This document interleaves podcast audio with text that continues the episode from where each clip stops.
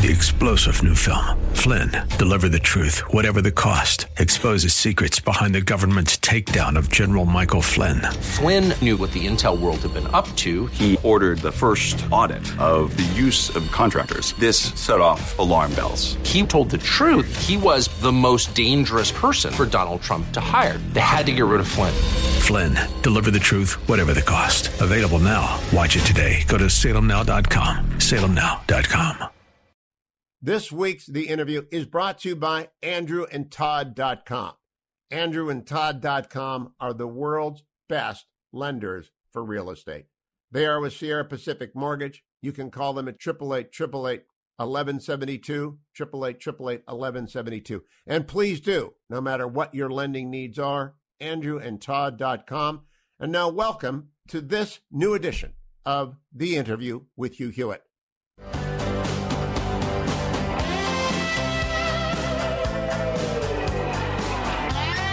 I'm joined now on the Hugh Hewitt Show in the interview with Hugh Hewitt by Marco Rubio, Senator Rubio, of course, senior senator from the state of Florida. Good morning, Senator. Good to talk to you again. Hey, good talking to you. Good morning. I want to begin with Taiwan because Taiwan is in the news this morning. It turns out that in the Financial Times meeting with Kurt Campbell of the White House yesterday, he told them that he did not want to abandon strategic ambiguity towards China and Taiwan, the Chinese Communist Party, because it could lead to escalation and it could lead to our having to get involved. It's it's almost appeasement in capital letters. What do you think about Taiwan? What do you think about strategic ambiguity? And should the United States defend Taiwan if it's attacked? Well, again, I, I, didn't see or hear the interview, but I can tell you that uh, strategic ambiguity to the extent that it's the you know going along with this idea that Taiwan is separate from China, independent from China, but not its own country, is different from where there should be no ambiguity whatsoever about our defense commitments, about what will happen and what the United States is committed to. Uh, should should Taiwan uh, should the Chinese cross that line? I think also important in that, that it, the lack of that sort of clarity, I think, will encourage an attack or, or encourage and um, the Chinese to, to, to act more aggressively. The same is true with the assistance that we provide them. Uh, there should be no ambiguity about the assistance we provide them. It should be abundantly clear on both of those fronts. And I think anything that shows that we're backing off of that is only going to accelerate the timeline in which the Chinese Communist Party is going to make its move. And it may not be military. I mean, look, I think ultimately the Chinese hope, the Chinese Communist Party's hope, is that internally within Taiwan they'll be able to interfere in an election and get them a party or an individual elected who will who will then seek unification or, and, and, and, and that sort of thing. I think that's their preference. But, uh, but they've made pretty clear that if Taiwan were to ever declare independence, that they would move on them militarily. And the only thing that stopped that from happening already is the notion that the U.S. government, the, the United States, is going to stand up and, and, and defend Taiwan and, and live up to our commitments. There can be no ambiguity about that. Let me quote Kurt Campbell to you because I do believe he is the senior Indo Pac spokesperson within the White House and the Biden administration, and President Biden has not contradicted him. Quote, I believe that there are some significant downsides to the kind of what is called strategic clarity that you lay out, Campbell said in talking to the Financial Times.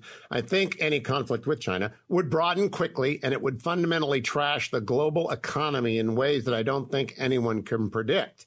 Now, that seems to me to be an invitation to the Chinese Communist Party to attack Taiwan. Well, what it basically makes clear is yes, we're with. This is I'm, I'm paraphrasing, and I hope that they will clear this up because if I'm paraphrasing, what they're basically saying is yes, we, we're with Taiwan, and no, no, yes, we're going to support them, but but not really. I mean, ultimately, if the Chinese become very aggressive and do something, we can't really step forward and do anything because it would hurt the economy and it would be a bad war, and we wouldn't want to be involved in those kinds of things. So, so it's, it's basically it's a rhetorical commitment, but not a um, a, real one. And and that kind of stuff is dangerous. I mean, the Chinese Communist Party doesn't talk that way. They talk about red lines and and and big mistakes that don't make big mistakes and things of that nature.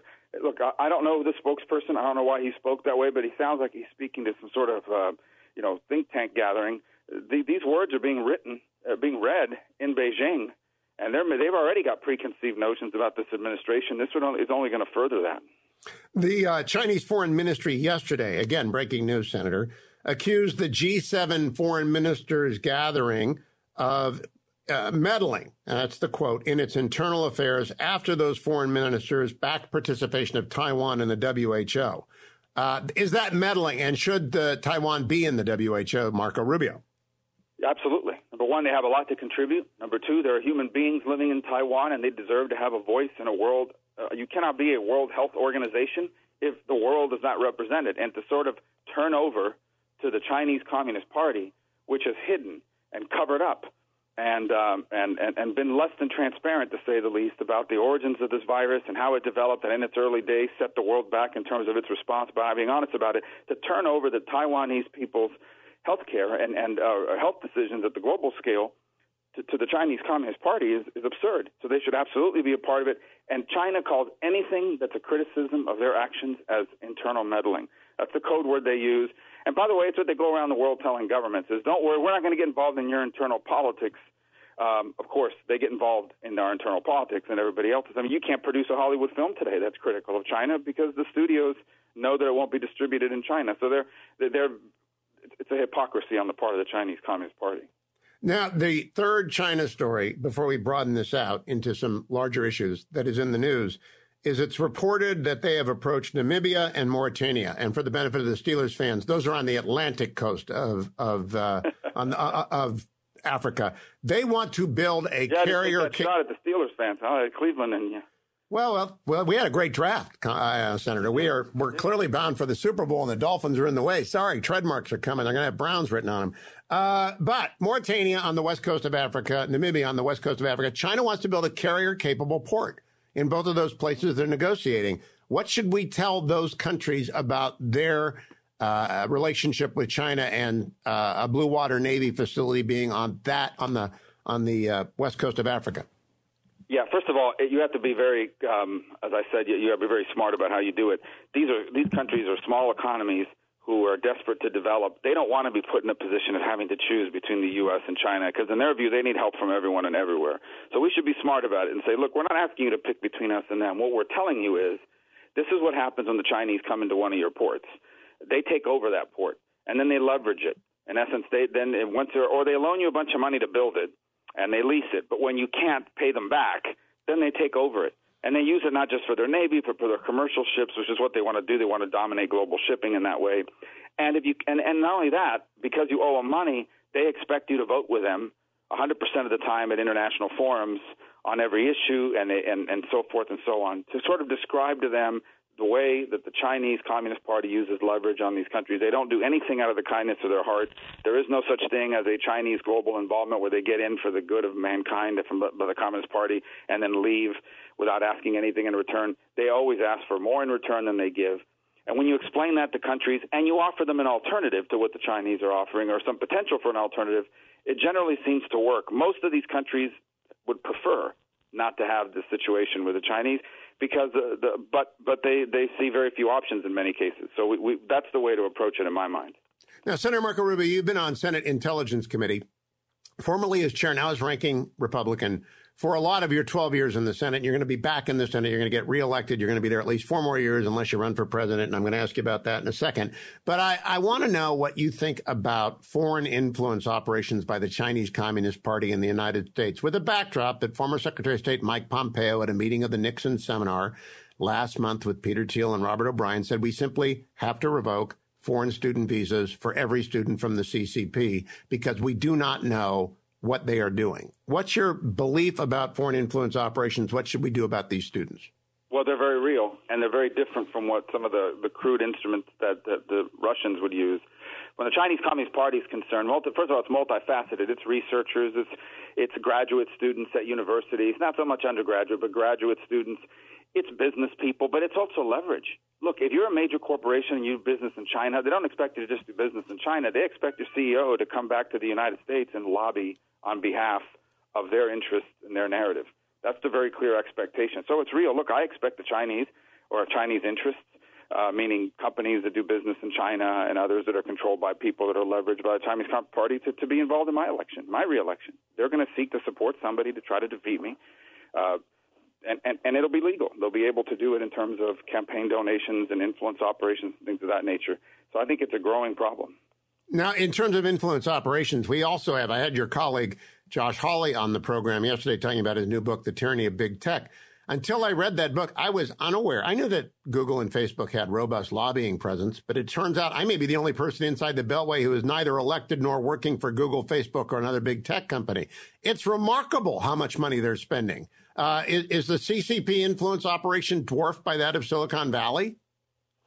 Yeah, there's no doubt that it's part of it um, because all these companies want access to that market. They've all been dying to get in there for years, uh, but it extends well beyond just the technology companies.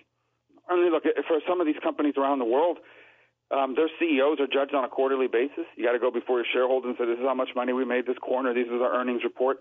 You're going to have to report if the Chinese kick you out of their economy. That's going to be a big hit, maybe you know, in your revenue, and your shareholders are going to be unhappy. So these companies are all willing to do whatever it takes, even if long term it's suicide for that corporation because you're going to be replaced by a Chinese company that's stealing your secrets. In the short term, for a CEO that isn't going to be around by the time that happens, this is how they're being judged. And so they cave in. And not only did they cave in, they didn't come back to the United States and argue. And they did this for a long time and still do. You know, we really shouldn't treat the Chinese government this way. They're moving in the right direction. There's a lot of opportunity there. If we leave, they won't even know what real capitalism is. Capitalism is. They have they have utilized capitalism against us. They understand how to use it against us, and they have done it at every level. But one of the things they've done is they deputize major American corporations and their leaders to come to the United States and push for and pressure for policies that favor the Chinese position.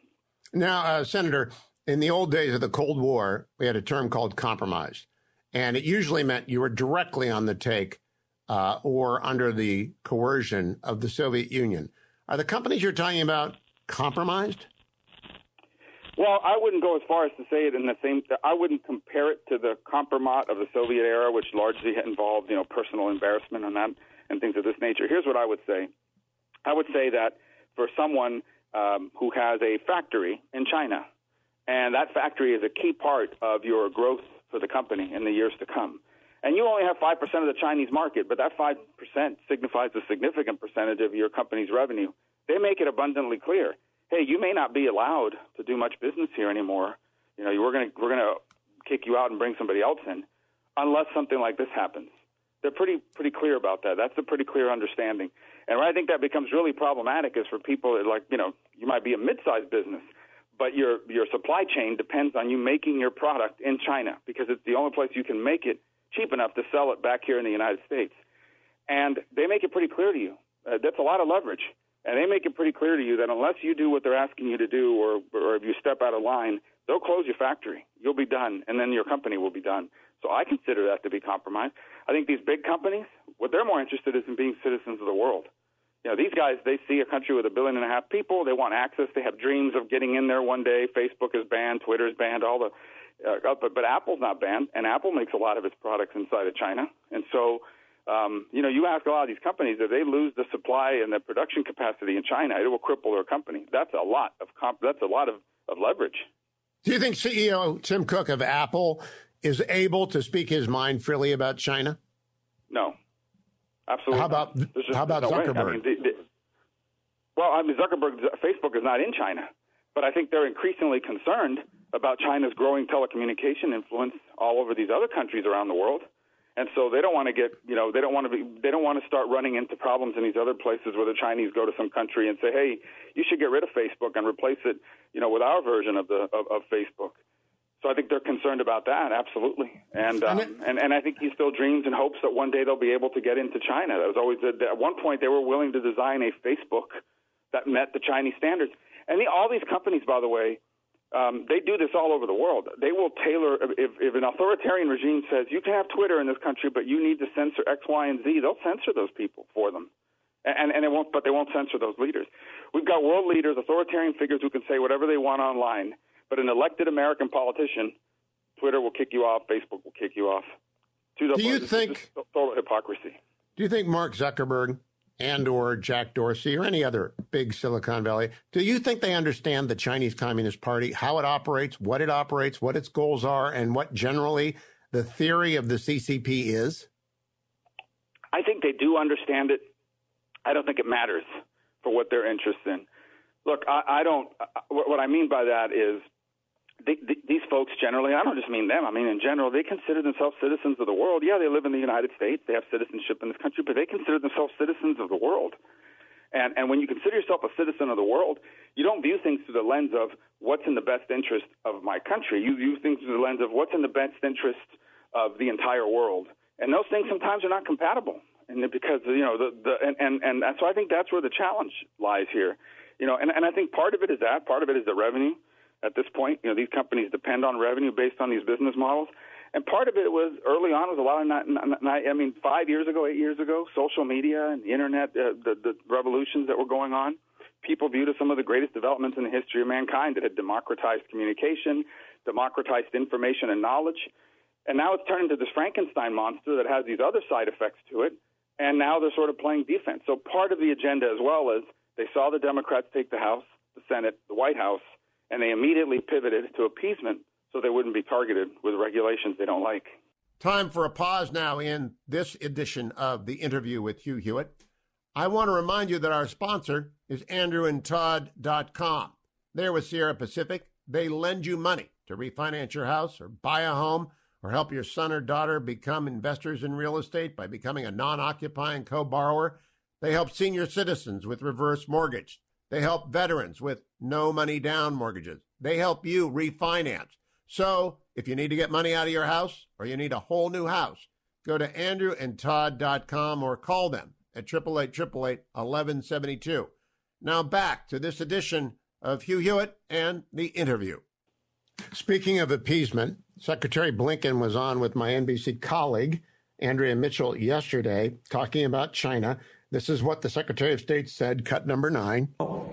When it comes to uh, China, we've been very clear that you know, we're not trying to contain China or, or hold it back, but we are determined to uphold the so-called rules-based international order that we've invested so much in over so many decades and that has been good for us and good for the world. Uh, and I think even, even good for China. So when anyone takes actions that, that undermine that order, when they don't play by the rules, when they renege on commitments, whether it's in uh, the commercial area, whether it's on human rights, uh, or, or anything that undermines that order, we're going to stand up and defend it. And what I've heard in conversations with, with uh, uh, countries around the world is they're determined uh, to do the same thing.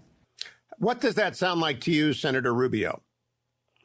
Look, I'm going to be fair, okay? I don't entirely think that what he said is is completely. Uh, and let me just say this about Blinken, okay? I, I actually think he's a lot better than what we could have gotten, okay? And I think, think he's better than John Kerry was. That said, I mean, obviously he works for an administration whose direction is concerning, and we have to keep an eye on it. China is going to be a rich and powerful country, and if that's what he means by not containing them, he's absolutely right. There's China is going to be a rich and powerful country for, for the rest of our lifetime and beyond. That's not the issue. The issue is whether it's going to supplant the United States. The issue is whether it's going to become the world's dominant country. And the real issue from a national security perspective is whether a dangerous imbalance develops between the U.S. and China, where they become more powerful and have more leverage over us and there is not a way to balance out against it. Because I think in time, the, the system that they have in place is not a sustainable one. It may take 100 years or 50, but I don't think the, the system they have in place is sustainable for a lot of different reasons. But it won't matter if they supplant us and as a result, you know, become the world's most dominant country. That's really the fundamental issue here, and that's what needs to be understood.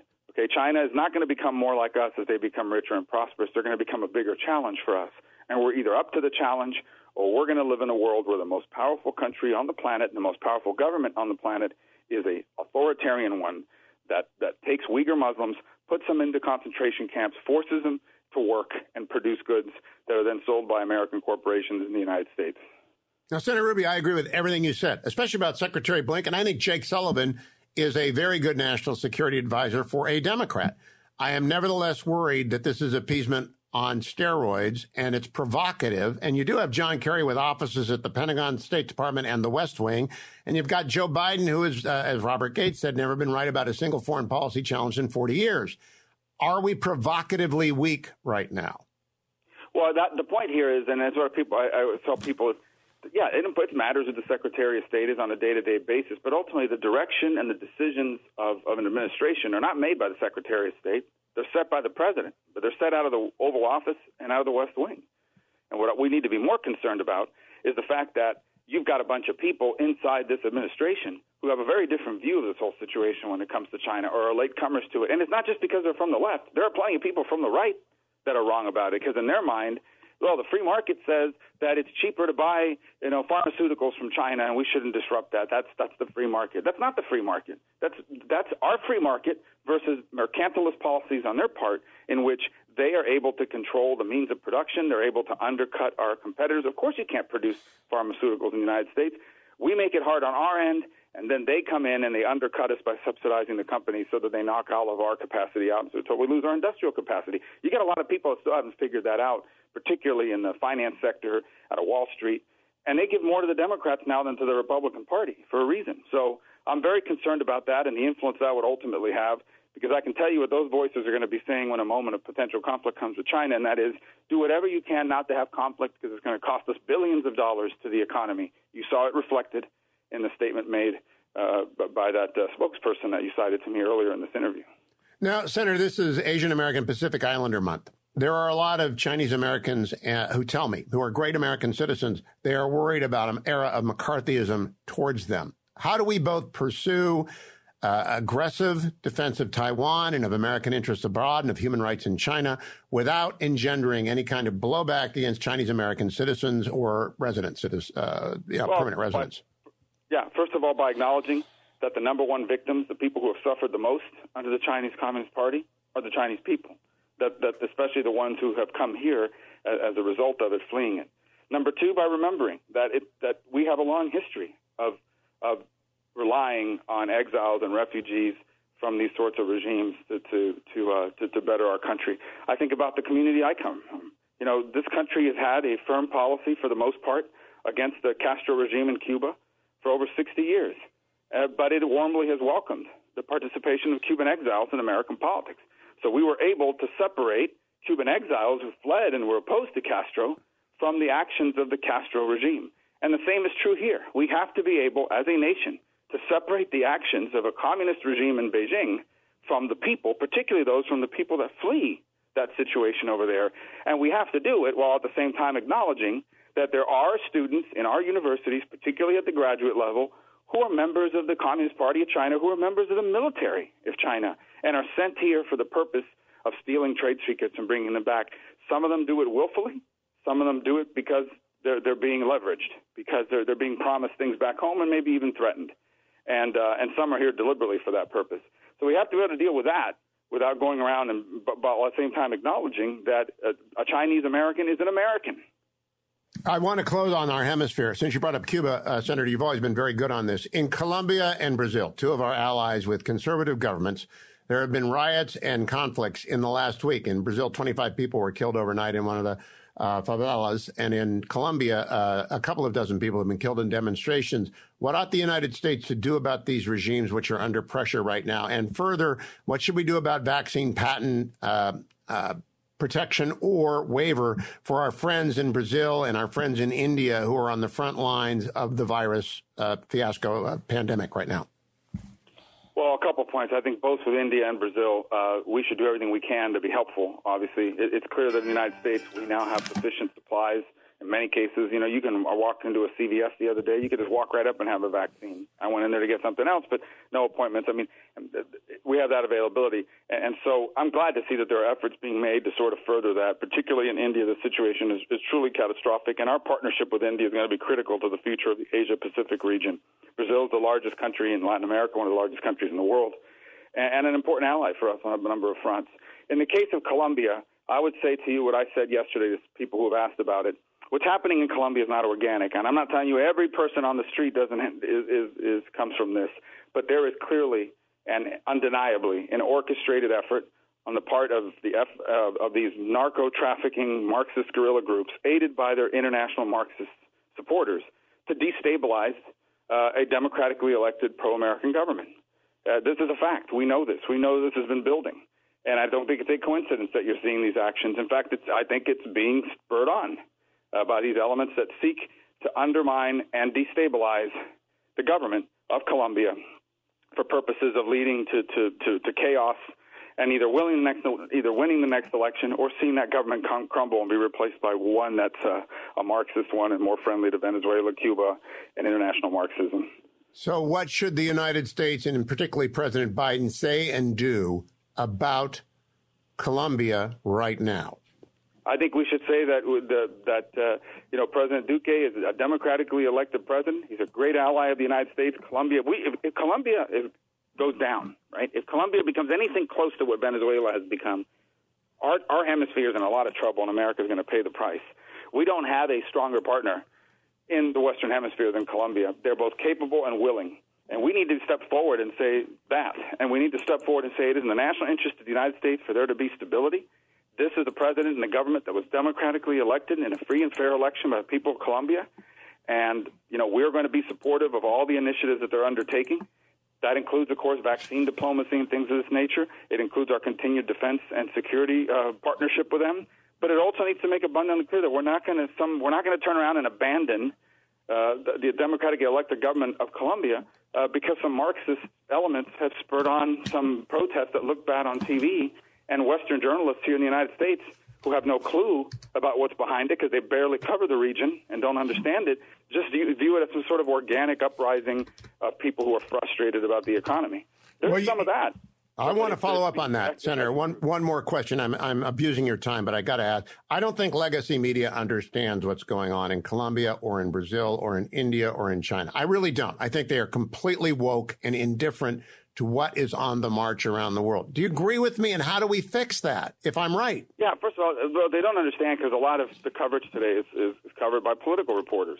And they don't cover this from a foreign policy angle. They cover it from a domestic political angle. What does this mean for the elections and public polling and things of this nature? These are nuanced and complicated things. But this is not a time of nuance and, complicate, and complexity. This is a time of very simple can I write a story that will outrage you and get you to read and click? So that's the first part of it. The second part of it is they don't understand. I mean, yeah, look, there are correspondents in these countries that cover this. And by and large, we know that there's a leftward lean in journalism, not just in the United States, but around the world. That's a fact. And that bias is always going to play in. It, it, bias may not play in in terms of everything they write may be factual, but if you get to pick the facts and ignore other facts, you get to set a narrative.